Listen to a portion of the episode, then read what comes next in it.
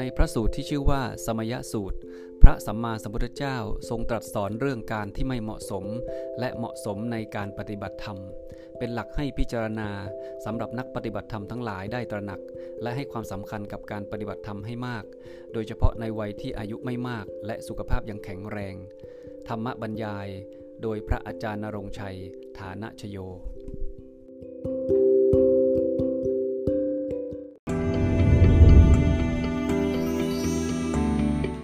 จริญพรนักศึกษาธรรมะ ผู้มีบุญมากทุกท่านอีกครั้งหนึ่งนะ ก็ในโอกาสนี้หลวงพี่เตรียมธรรมะสบายๆมาฝากพวกเราเนาะเรายังอยู่ในช่วงของการเข้าพรรษา แล้วก็หลวงพี่ว่าทั้งอากาศทั้งสิ่งแวดล้อมเนี่ยเหมาะกับการปฏิบัติธรรมมากเลย ก็เลยพยายามไปค้นคว้าหัวข้อธรรมในพระไตรปิฎกที่เกี่ยวข้องกับการปฏิบัติธรรมเนาะแล้วก็ อะไรที่จะช่วยส่งเสริมให้เราปฏิบัติธรรมได้ดีขึ้น จากการฟังธรรมด้วยกันเนี่ยก็อยากจะเอาสิ่งดีๆ พวกนั้นนะมาฝากพวกเราในช่วงเข้าพรรษานี้นะครับดังนั้นค่ำคืนนี้ก็เลยเไปเลือกพระสูตรที่ชื่อว่าสมัยสูตรก็คือสมัยนั่นแหละนะครับ อยู่ในพระไตรปิฎกเล่มที่ 22 ซึ่งมันก็มีสองพระสูตรเนาะสองพระสูตรเนี่ยจะพูดถึงพระสมมาเจ้าจะตรัสถึงการเวลาที่เหมาะต่อการปฏิบัติธรรม และการเวลาที่ไม่เหมาะต่อการปฏิบัติธรรม แล้วในพระสูตรที่2เนี่ยนะครับ ปกติบริบทแบบนี้เนี่ยนะคือสิ่งที่พระสัมมาสัมพุทธเจ้าสอนเนี่ยท่านสอนพระใช่ไหมก็จะมีพระที่เข้าใจแล้วก็ไม่เข้าใจนะครับแล้วก็จะมีพระกลุ่มหนึ่งที่ไม่เข้าใจแล้วไปคุยกันต่อ พยายามจะทำความเข้าใจสิ่งที่พระองค์สอนว่ามันเป็นอย่างนั้นจริงไหมอย่างนี้จริงไหมเนี่ยสุดท้ายแล้วเนี่ยก็จะมีพระผู้ใหญ่เนี่ย เช่น ภาษาเลบุตรโมคคลาเนี่ยมาช่วยอธิบาย ซึ่งในกรณีนี้ในพระสูตรเนี่ยเป็นพระมหากัจจนะนะครับท่านก็มาอธิบาย ซึ่งพระมหากัจจนะอย่างที่เราทราบเนี่ยท่านก็เป็นเลิศทางด้านการทำเรื่องยากให้เป็นเรื่องง่าย ดังนั้นท่านก็มาขยายความสิ่งที่พระสมมาเจ้าตรัสไว้ก่อนหน้านั้นเนี่ยมาให้กับพระภิกษุรุ่นหลังๆเนี่ยที่ยังไม่เข้าใจเนี่ยได้อธิบายอธิบายให้เข้าใจได้ง่ายขึ้นนะครับดังนั้นคือเนื้อหาของการของพระสูตรสองพระสูตรที่ว่าเนี่ยนะแล้วก็ในตอนท้ายหลวงพี่จะ พูดถึงสิ่งที่เรียกว่านิวรณ์หก็คือสิ่งที่เป็นอุปสรรคต่อการปฏิบัติธรรม แล้วในมุมมองของ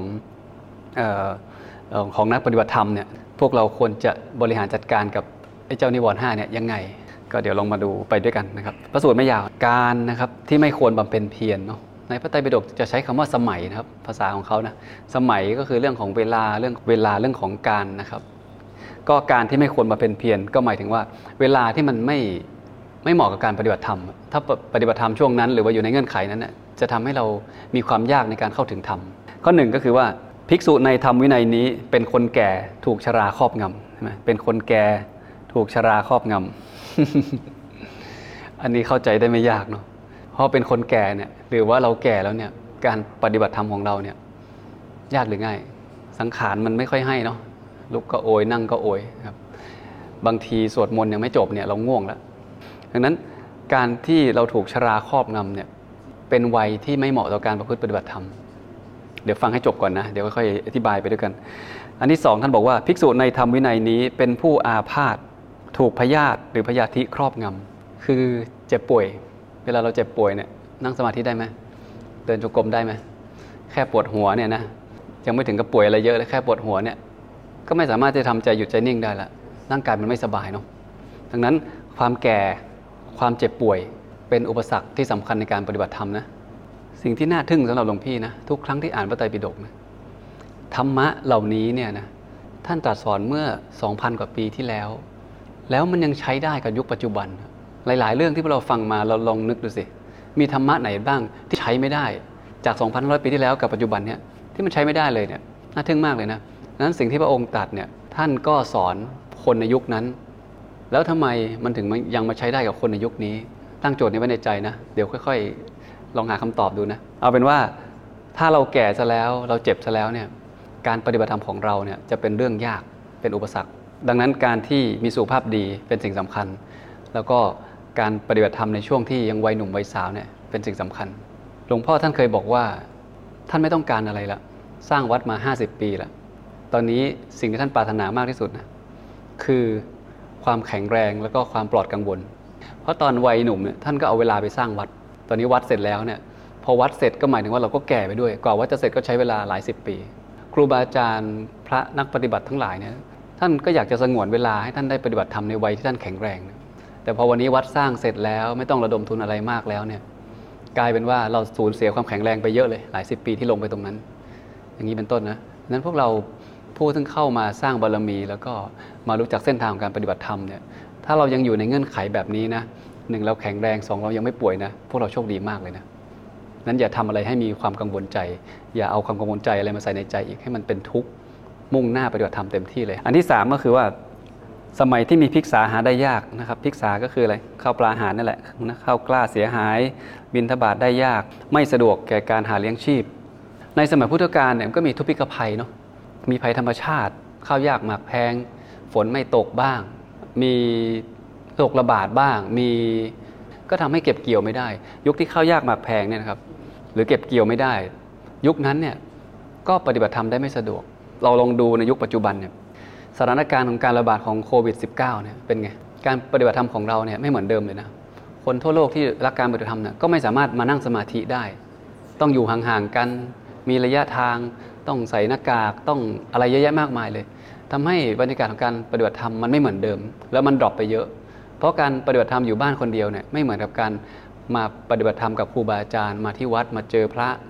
งั้นพอพอเหตุการณ์นี้เกิดขึ้นมีคนตายมากขึ้น มีความวิตกกังวลมากขึ้นเนี่ยใครจะมามีอารมณ์แบบสบายใจแล้วมานั่งแล้วไม่กลัวว่าจะติดโรคเนี่ยถ้ามีสิ่งเหล่านี้เกิดขึ้นแล้วเนี่ยทั้งข้าวยากหมากแพงทั้งภัยธรรมชาติอะไรต่างๆเนี่ยมันก็ไม่เหมาะต่อการปฏิบัติธรรมใช่ไหม ข้อที่ 4 คือว่ามีภัยเนาะมีการป้นสะดม ชาวบ้านมีการอพยพ สมัยโน้นก็มีเหตุการณ์อย่างนี้เนาะมีสงคราม มีการล่าอาณานิคม มีการสู้รบกันมากมายเนี่ยมันก็ไม่เหมาะต่อการปฏิบัติธรรมของเราบางพื้นที่บนโลกใบนี้ก็ยังมีสงครามอยู่นะมีการลบราค่าฟันกัน มีการคอร์รัปชันซึ่งบรรยากาศแบบนั้นเนี่ยคนในบ้านเมืองนั้นเนี่ยในสังคมนั้นเนี่ยเขาจะนั่งสมาธิได้ไหมเขาจะมีอารมณ์ที่ไหนอยากไปปฏิบัติธรรมไหม แล้วอันที่ห้านะสมัยที่สงฆ์แตกแยกกัน มีการด่ากัน มีการบริภาษกัน มีการใส่ร้ายกัน มีการทอดทิ้งกัน หมู่คนที่ยังไม่เลื่อมใสในสงฆ์นั้นก็ไม่เลื่อมใส และหมู่คนที่เลื่อมใสแล้วก็กลายเป็นอื่น keyword ตรงนี้ก็คือทะเลาะกันนั่นแหละมี conflict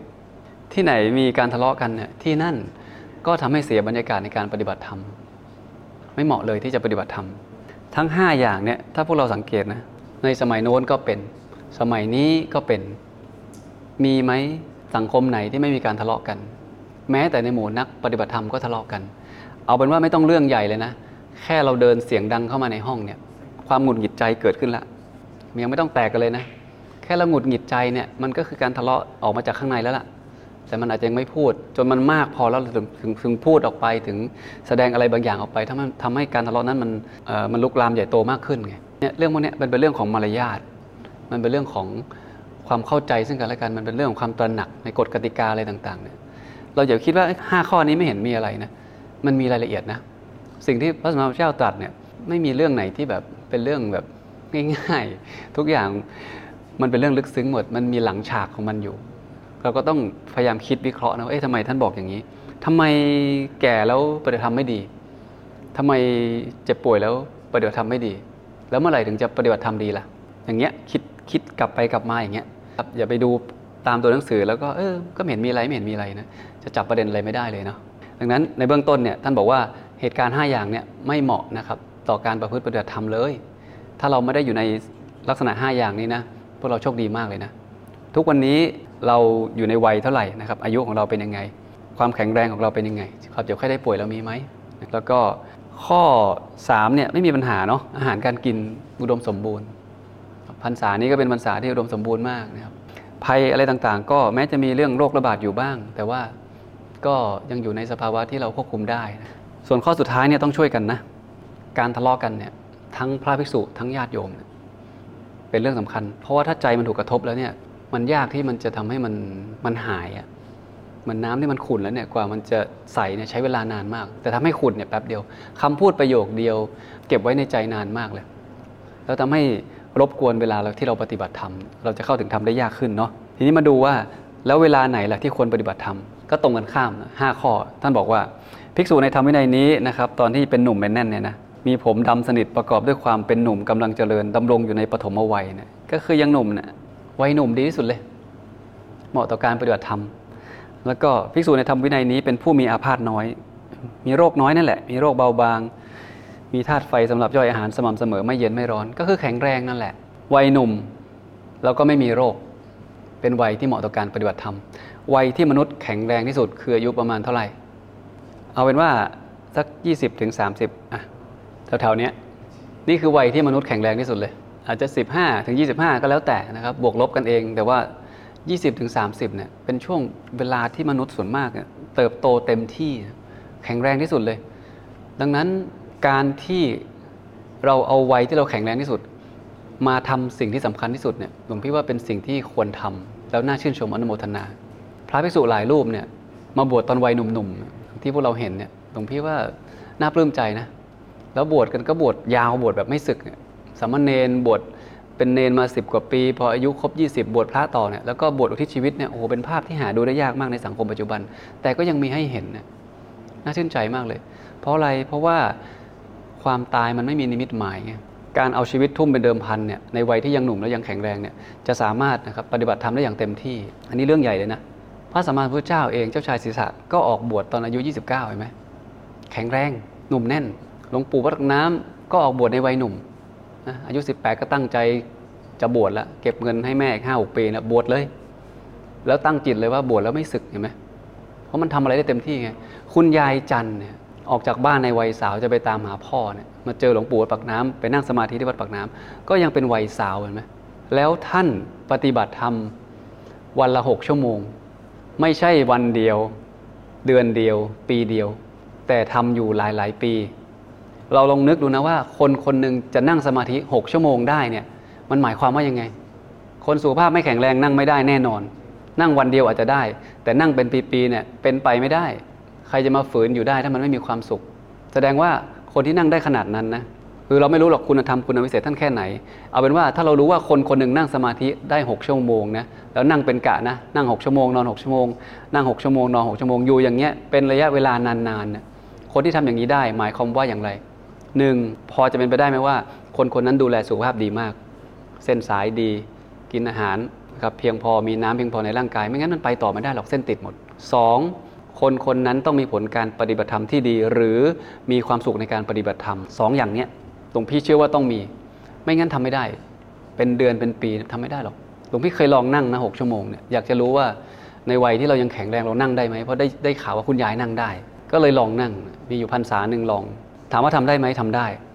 เป็นสัจจะอธิษฐาน เป็นสัจจะบารมีว่านั่งแล้วจะไม่ลุก แล้วตั้งใจว่าวันนี้จะนั่งหกชั่วโมง นั่งได้ไหมนั่งได้ แต่มีความสุขไหมไม่มีเลย มีความทุกข์ไหมเพียบนั่งไปเมื่อยไปปวดไปเมื่อไหร่จะเลิกครึ่งชั่วโมง อะไรไปแล้วเมื่อไหร่โอ้มันทำไมมันนานยังเนี่ยแล้วก็กลัวเสียสัจจะไม่มีความสุขเลย แต่นั่งได้ เพราะอะไรหนึ่งเราแข็งแรง แต่เราทำอย่างนี้อีกได้ไหมไม่ได้ละ เส้นมันติดลองอยู่สามครั้งเลิกเลยหนึ่งไม่มีความสุขสองเส้นติดเห็นไหมดังนั้นถ้าจะทำอะไรเนี่ยให้ทำในวัยหนุ่มเพราะมันทำได้ดังนั้นถ้าเราดูแลสุขภาพนิดนึง ครับแล้วก็ปฏิบัติทำให้ถูกวิธีแล้วเรามีความสุขเนี่ยหลวงพี่เชื่อว่านะครับเราจะสามารถนั่งสมานั่งธรรมะได้นานและมีความสุข ดังนั้นจึงไม่แปลกใจเลยว่าพระหลาย ๆ รูปที่เป็นพระหนุ่มเนี่ยทำไมหลวงพ่อท่านสนับสนุน แล้วเชียร์ให้ไปนั่งสมาธิ เพราะโครงสร้างร่างกายมันดี สมองมันสดชื่น เส้นสายมันดี พอนั่งก็นั่งได้ดี ตัวถังมันดีนั่งได้นานส่วนจะมีความสุขหรือไม่มีความสุขนั่นอีกเรื่องหนึงเดี๋ยวไปปรับเอา แต่ว่าร่างกายมันพร้อมไงดังนั้นสองข้อแรกนี่สำคัญเลยนะ ข้อที่สามข้าวปลาอาหารอุดมสมบูรณ์เนาะ อันนี้ไม่มีปัญหาหรอกประเทศไทยเราอุดมสมบูรณ์ ประเทศที่อยู่สูงๆอย่างที่เบตอย่างเงี้ยนะครับเข้าปลาอาหารก็ลำบาก อากาศมันหนาวปลูกผักไม่ได้อย่างเงี้ยถือว่าเราโชคดีที่เราไม่มีปัญหาในเรื่องข้อที่สามข้อที่สี่เนี่ยคนทั้งหลายนะครับ มีความเเขาเรียกว่าอยู่ร่วมกันอย่างมีความสุขอันเนี้ยก็เป็นเหตุให้เหมาะสมกับการปฏิบัติธรรม แล้วข้อสุดท้ายเนี่ยไม่มีการทะเลาะกันนะครับ ไม่มีการด่ากันทะเลาะกัน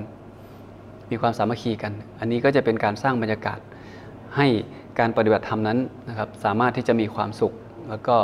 ประสบผลสำเร็จในการปฏิบัติธรรมได้ อย่างไม่ยากเกินไปนักเนาะดังนั้นเราเห็นภาพแล้วนะว่าบรรยากาศแบบไหนที่ควรปฏิบัติธรรมบรรยากาศแบบไหนที่ไม่ควรปฏิบัติธรรมพวกเราทั้งหลายโอเควัยมันผ่านไปแล้วแค่ไหนก็แค่นั้นแหละใครอยู่ในอายุเท่าไหร่ก็ดูแลสุขภาพกันไปนะครับแต่อันที่สองเนี่ยเรื่องร่างกายเรื่องการกินเนี่ย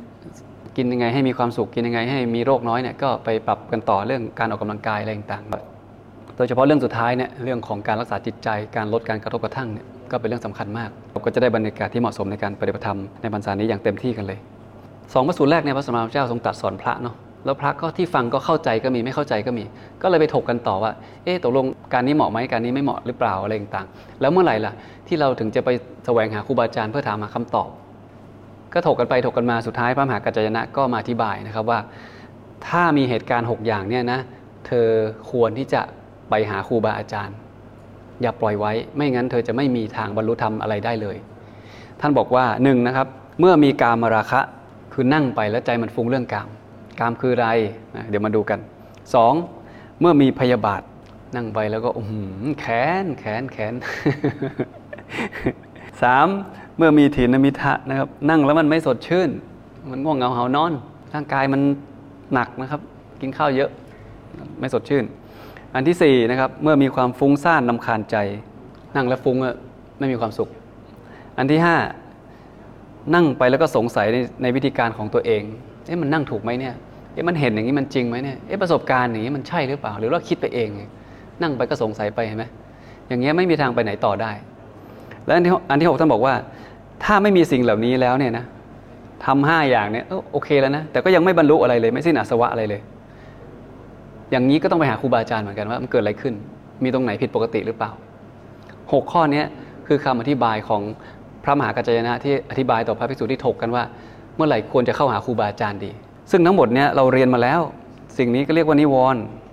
นิวรณ์ห้านั่นเองนะครับห้าข้อเนี่ยนะชี้มาที่นิวรณ์ห้าคือการมรคะพยาบาททีนมิทะความฟุ้งซ่านแล้วก็ความสงสัยนะครับ โดยสรุปก็คือตามรูปนี้มาดูนิวรณ์นิดนึงนิวรณ์เนี่ย แปลว่าเครื่องกั้นเนาะกั้นอะไร กั้นใจไม่ให้สงบนั่นแหละ มี 5 ตัวคือการมราคะ พยาบาท ทีนมิทะ ความฟุ้งซ่านแล้วก็ความสงสัย ถ้าใจเราเหมือนน้ำใสๆที่อยู่ในแก้วเนี่ยนะใสเหมือนในรูปเนี่ยนะไอ้แต่ละตัว 5 ตัวเนี่ยมันเหมือนสีห้าสีอะมันคือสีที่หยดไปในน้ำแล้วมันจะทำให้แก้วเราเป็นอย่างเงี้ยจากแต่เดิมมันใสมันจะเป็นอย่างเงี้ย พอหยดสีฟ้าไปน้ำก็เป็นสีฟ้า หยดสีแดงไปก็เป็นสีแดง หยดสีดำไปก็เป็นสีดำหยดมากเข้ามาเข้าเลยไม่รู้สีอะไรเลย ผสมกันปนเปกันไปหมดดูไม่ออกเลยความใสของน้ำเนี่ยไม่เหลืออยู่เลย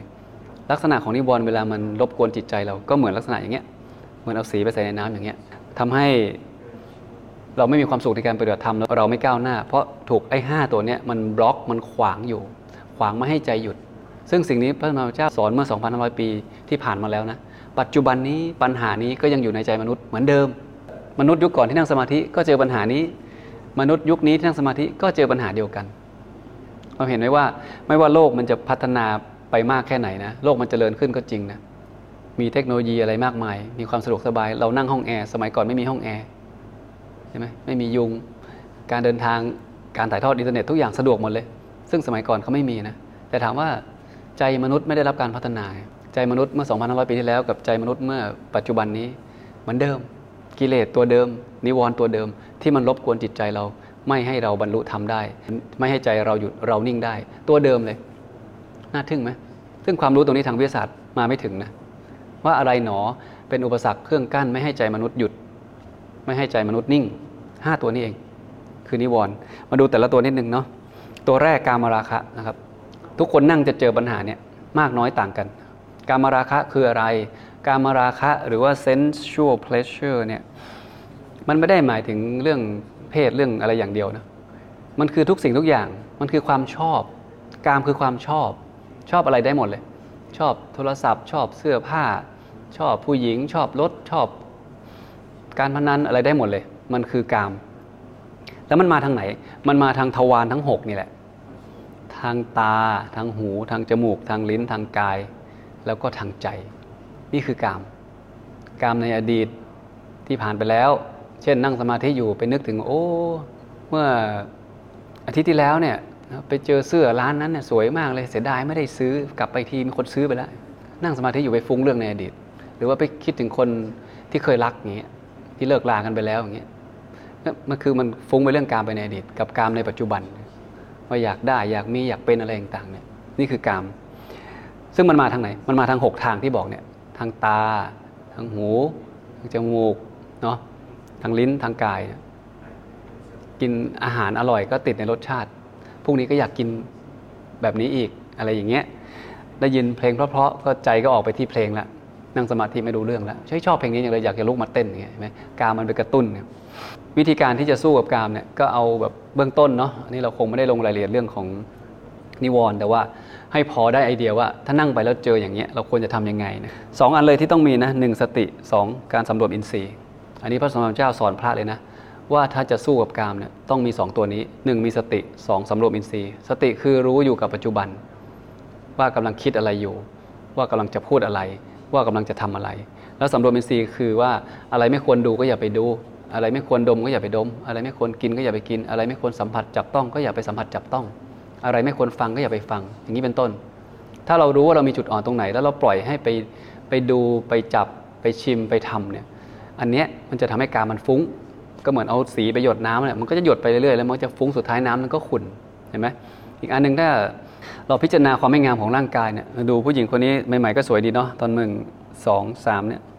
แต่ในความสวยของเขาเนี่ยรอเวลาผ่านไปเนี่ยเขาก็จะเริ่มไม่สวยละ เขาก็จะแก่ แล้วพอเวลาผ่านไปนานกว่านั้น เขาก็จะเป็นคุณป้าคุณยายไปละแต่ตอนนี้มันยังสวยอยู่ไงถ้าเราพิจารณาอย่างเงี้ยเราก็จะปล่อยวางได้เออผู้หญิงก็ไม่สวยผู้ชายก็ไม่หล่อมันก็แค่เป็นภาพลวงตา แต่จริง ๆ แล้วเขากำลังเสื่อมอยู่ทุกขณะเขากำลังแก่อยู่ทุกขณะ แล้วเขาใกล้ตายเข้าไปทุกขณะอย่างนี้เป็นต้น มันก็ช่วยปล่อยวางได้เนาะในกรรมฐานบางอย่างเนี่ยใครที่มีราคะจริตมากๆเนี่ยพระสมมาเจ้าก็แนะนำให้ไปพิจารณาซากศพนะไปดูความไม่งามของศพเลย ซึ่งมีการพิจารณาทั้ง 10 ประเภท ศพขึ้นอืดศพเพิ่งตายศพตายมาแล้วศพโดนสัตว์แทะอะไรต่างๆเนี่ยแล้วมันจะปล่อยวาง มันจะไม่มีความคิดเรื่องการเรื่องเพศอะไรเลย เพราะว่ามันเบื่อหน่ายอย่างนี้เป็นต้น อันนี้มีรายละเอียดเยอะ แต่พวกเราพอได้ไอเดียเนาะว่าการเป็นอุปสรรคตัวแรกนะครับของการที่เราหยุดยั้งไม่ให้ใจเราอยู่นิ่ง เพราะใจไปติดในกาม อันที่ 2 คือพยาบาทครับอันนี้ก็เข้าใจได้ไม่ยากพยาบาทคืออะไร พยาบาทก็คือเราความโกรธความแค้นนั่นแหละพยาบาทเนาะซึ่งยาที่ดีที่สุดในการรักษาพยาบาท คือยาตัวนี้คือสิ่งที่เรียกว่าเมตตาสองตัวนี้คู่กันเลย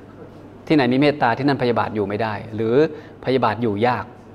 ถ้าพยาบาทมันมีเยอะเอาเมตตาเข้าไปใส่เนี่ยพยาบาทตัวนั้นจะถูกเจือจางพระองค์ก็แนะนำ5วิธีนะครับหนึ่งนะครับแผ่เมตตาในบุคคลนั้น ถ้าเราเกลียดใครนะเราแผ่เมตตาก่อนเจริญเมตตาไป2นะครับพึงเจริญกรุณาในบุคคลนั้น กัดฟันเลยช่วยอะไรได้ก็ช่วยเขานิดๆหน่อยๆก็ว่ากันไป อันที่ 3 เจริญอุเบกขาถ้ามันไม่ไหวจริงๆก็ปล่อยวาง อันที่4ก็คือไม่ไม่เอาใจใส่นึกถึงคนนั้นเลย ถามว่าง่ายไหมมันก็ไม่ง่ายนะ บางทีเนี่ย คนที่เราไม่ชอบ พูดอะไรไม่ดีกับเราไว้เนี่ย เมื่อ5ปีที่แล้วเนี่ยอยู่ๆแวบนึกขึ้นมาเนี่ย ความโกรธตอน5ปีที่แล้วที่ไม่ชอบเนี่ย ขึ้นมาพรุ่งพล่านตอนนี้เลยนะตอนที่นั่งอยู่เนี่ยทั้งๆที่เรื่องมันจบไปแล้ว5ปีนะเออนี่มันนินทาเรานี่หว่าอันี่มันพูดไม่ดีกับเรานี่หว่าอันี่มันหักหลังเรานี่หว่า กลับไปเกลียดเขาย้อนหลัง 5 ปีกลับไปเนี่ยทั้งๆที่ปัจจุบันนี้เวลาผ่านมาแล้ว 5 ปีกำลังนั่งสมาธิอยู่เห็นไหมพยาบาทเวลามันเกิดขึ้นเนี่ยมันมันมันเหมือนเอาสีเติมเข้าไปในน้ำอะเอาสีแดงสีอะไรใส่เข้าไปเดี๋ยวน้ำก็จะขุ่นขึ้นมาอีก อันที่ 5 พึงนึกถึงว่านะครับ นึกถึงกรรมนั่นแหละเขาก็มีกรรมของเขานั่นแหละนะครับ มีกรรมเป็นกำเนิด มีกรรมเป็นเผ่าพันธุ์เขาทำดีทำชั่วเขาก็จะได้รับผลกรรมของเขานั่นเอง คิดอย่างนี้แล้วสบายใจ 5 ข้อนี้พระสมมาเจ้าทรงตรัสสอนนะ เป็นอุบายในการเอาชนะความโกรธเอาเอาชนะความพยาบาท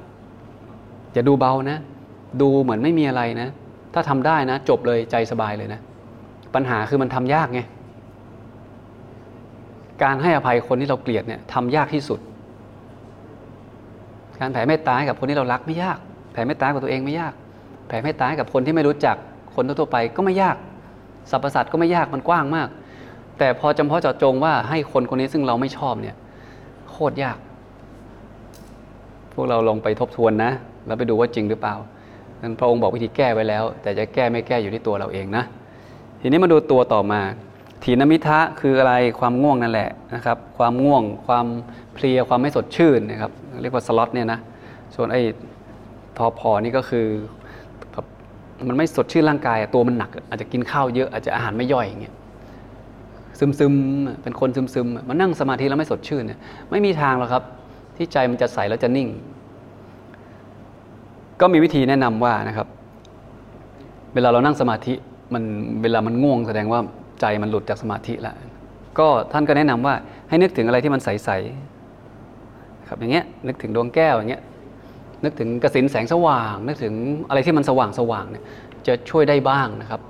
ดีกว่าปล่อยใจให้อยู่ในความมืดอย่างนี้ก็ยิ่งง่วงเข้าไปใหญ่ อันที่สองส่วนมากง่วงเป็นเพราะว่ากินอาหารหนักไปเนาะก็อาจจะลองมาทานอาหารเบาๆอาหารสุขภาพอาหารสลัดที่มันอิ่มอร่อยย่อยง่ายเพราะช่วงที่เราปฏิบัติธรรมเนี่ยเราไม่ได้ใช้พลังงานอะไรเยอะเราถือศีลแปดบ้าง เราไม่มีงานอะไรที่ต้องไปใช้กำลัง ดังนั้นเราสามารถปรับอาหารให้มันเหมาะกับตัวเราได้ อันที่อีกอันหนึ่งก็คือออกกำลังกายนะครับยืดเส้นที่มันไม่สดชื่นก็เพราะว่าเนี่ยเลือดลมมันไหลไม่สะดวก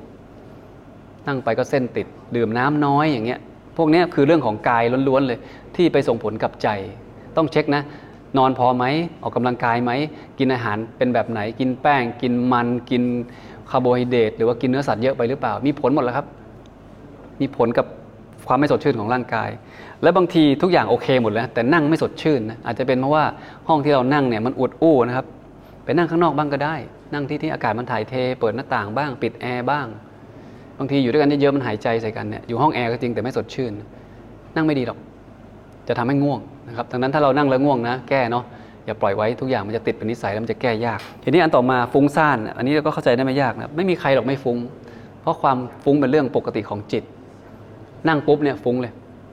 เนี่ยนั่งฟังหลวงพี่เทศอยู่เนี่ยไม่รู้ใจอยู่กับห้องนี้หรือเปล่า ใจอาจจะอยู่ที่ทำงาน หรือว่าบางท่านอาจจะอยู่ที่นอนแล้วง่วง มันก็เป็นเรื่องปกติของใจอยู่แล้ว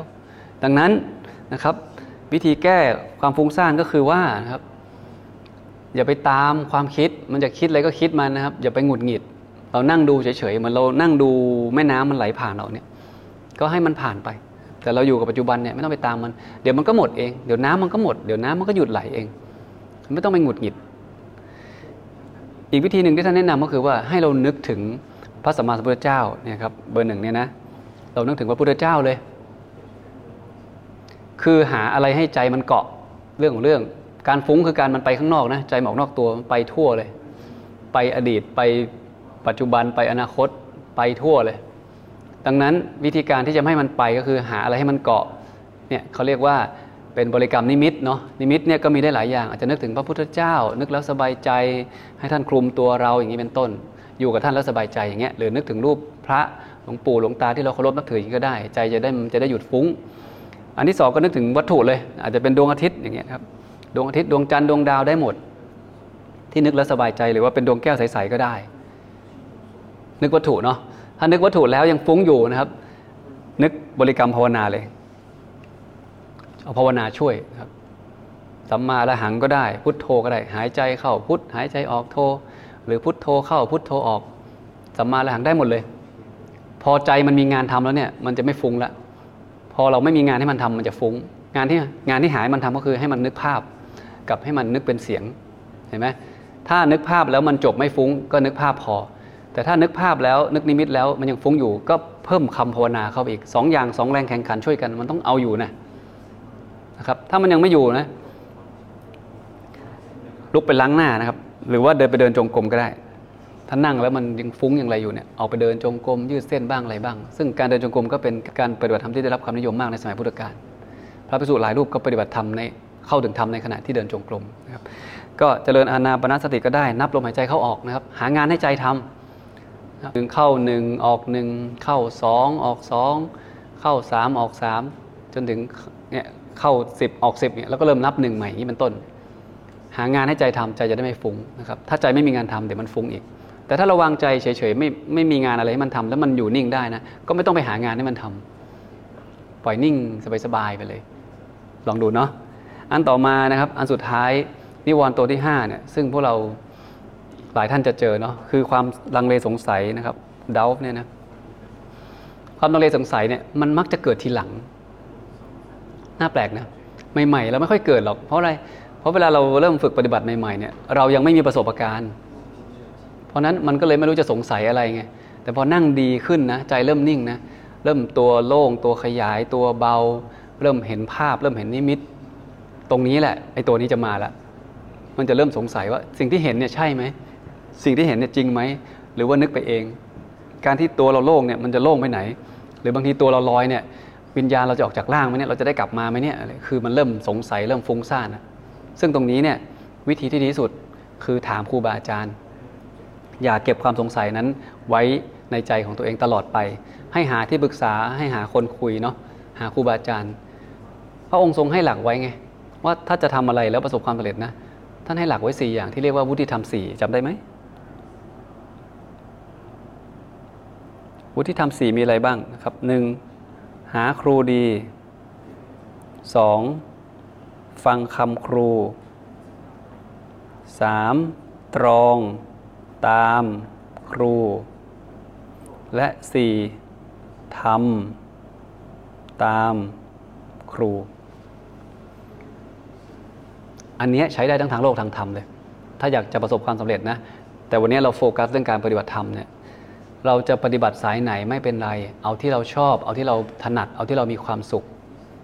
จะยุบหนอพองหนอ จะสัมมาอรหัง จะเดินจงกรม จะสติปัฏฐาน เอาเหอะ เอาอะไรก็ได้ ไปหาครูบาอาจารย์ ไปกราบฝากตัวเป็นศิษย์ท่าน แล้วตั้งใจฟังคำท่าน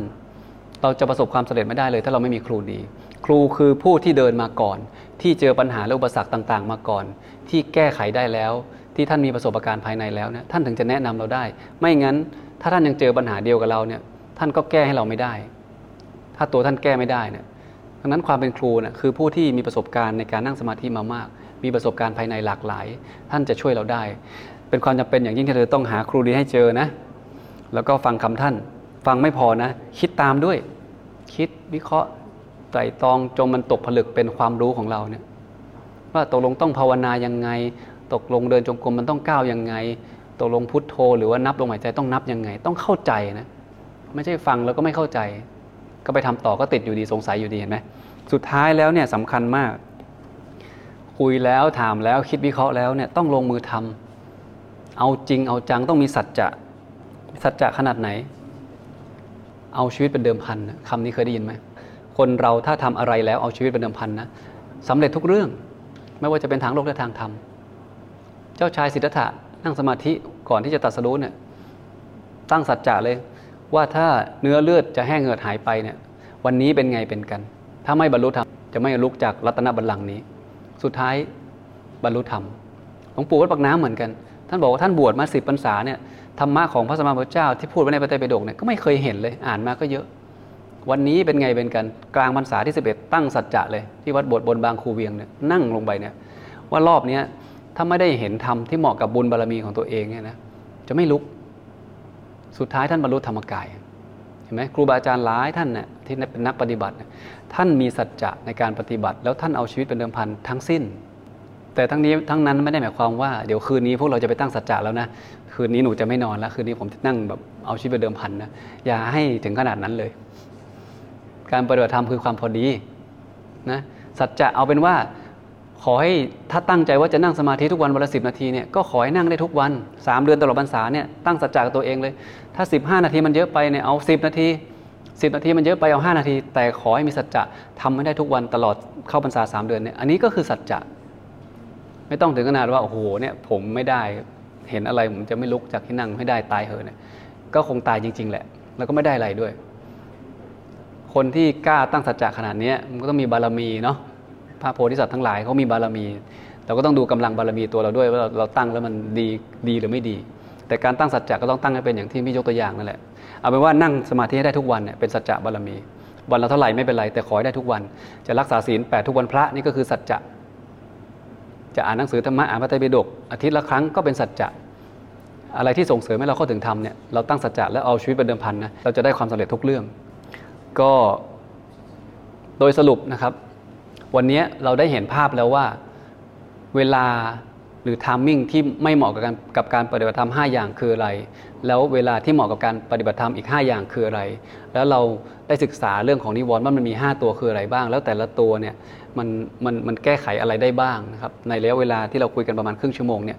หลวงพี่อยากให้เรากลับไปทบทวน แล้ววิเคราะห์เจาะลึกลงไปนะว่า เออเรารู้แล้วว่าอันนี้เวลานี้ไม่เหมาะ เวลานี้เหมาะนิวรณ์เป็นอย่างนี้ แล้วเราจะเอามาใช้ยังไง อะไรคือประโยชน์หรือข้อคิดจากการฟังธรรมในวันนี้ ถ้าเราสังเกตดีๆนะห้าข้อที่บอกเนี่ยโดยเฉพาะข้อหนึ่งข้อสองเนี่ยความข้อหนึ่งที่พูดถึงเรื่องของอการปฏิบัติธรรมในวัยที่ยังแข็งแรงเนาะ ข้อ 2 ก็คือในช่วงที่เรายังไม่มีโรคเนี่ยนะครับแล้วข้อ 3 ก็เป็นเรื่องของอาหารการกินที่มันสมบูรณ์ ข้อ 4 ก็เป็นเรื่องของภัยสงครามภัยพิบัติอะไรต่างๆ ข้อ 5 ก็เป็นเรื่องของการทะเลาะเบาแวงอะไรต่างๆเนี่ยทั้งหมดเนี้ยมันเป็นสิ่งที่เกิดขึ้นได้ตลอดเวลานะมันคือความไม่เที่ยงนะเรารู้ได้ยังไงว่า เราจะไม่เจ็บป่วยในวันพรุ่งนี้ ความแก่เรารู้อยู่แล้ว ทุกครั้งที่เราหายใจเข้าออกเนี่ยเราแก่ไปทุกวันเราเสื่อมเราโทรมไปทุกวันอันนี้แน่นอน แต่ความเจ็บเนี่ยเกิดขึ้นเมื่อไหร่ก็ไม่รู้ ความตายเกิดขึ้นเมื่อไหร่ก็ไม่รู้ คืนนี้เข้านอนพรุ่งนี้จะตื่นหรือเปล่า เราก็ไม่ทราบไงดังนั้น ถ้าเราดูดีๆเนี่ยแล้วเอาเราไปเตือนตัวเองนะพระสมมาสัมพุทธเจ้ากำลังบอกเราว่า เราขอให้เราใช้ชีวิตด้วยความไม่ประมาทเอาสิ่งนี้ไปสอนตัวเอง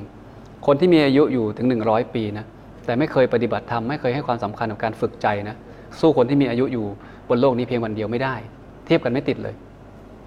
ถือสินแปดเพียงวันเดียวนั่งสมาธิเพียงวันเดียวเนี่ยมีค่ากว่าคนที่มีอายุถึงถึงหนึ่งร้อยปี แล้วไม่ไม่ถือศีลไม่ปฏิบัติธรรมไม่มีค่าเลยนะ เพราะคนที่ใช้ชีวิตด้วยความประมาทเนี่ยมีชีวิตอยู่ก็เหมือนคนตายแล้วไงถูกไหมศาสนาพุทธให้ความสำคัญกับการพัฒนาจิตใจมากที่สุด เพราะอะไรเพราะเพราะเป้าหมายของพุทธศาสนาคือการ ปฏิบัติธรรมเพื่อกำจัดกิเลสแล้วไปพระนิพพานไงนิพพานคือปลายทางสูงสุด แต่จะไปนิพพานได้กิเลสต้องหมด กิเลสหมดได้หมายความว่าใจผู้นั้นต้องบริสุทธิ์เพราะอะไรเพราะกิเลสมันอยู่ในใจคนไงดังนั้นศาสนาพุทธของเราเนี่ยพระสมมาเจ้าให้ความสำคัญมากที่สุด กับการพัฒนาจิตใจคือการปฏิบัติธรรม จะเรียกได้ว่าหัวใจของพุทธศาสนาของเราเนี่ยคือการปฏิบัติธรรมก็ว่าได้ ปฏิบัติธรรมเพื่อไปรู้ไปเห็นธรรมะด้วยตัวเองเนาะก็ขอให้พวกเรานักศึกษาธรรมะทุกท่าน จงมีสุขภาพที่แข็งแรงนะครับ มีความสุขในการปฏิบัติธรรมแล้วก็ได้เข้าถึงธรรมะกันอย่างง่ายดายในภาษานี้ทุกท่านเลยนะ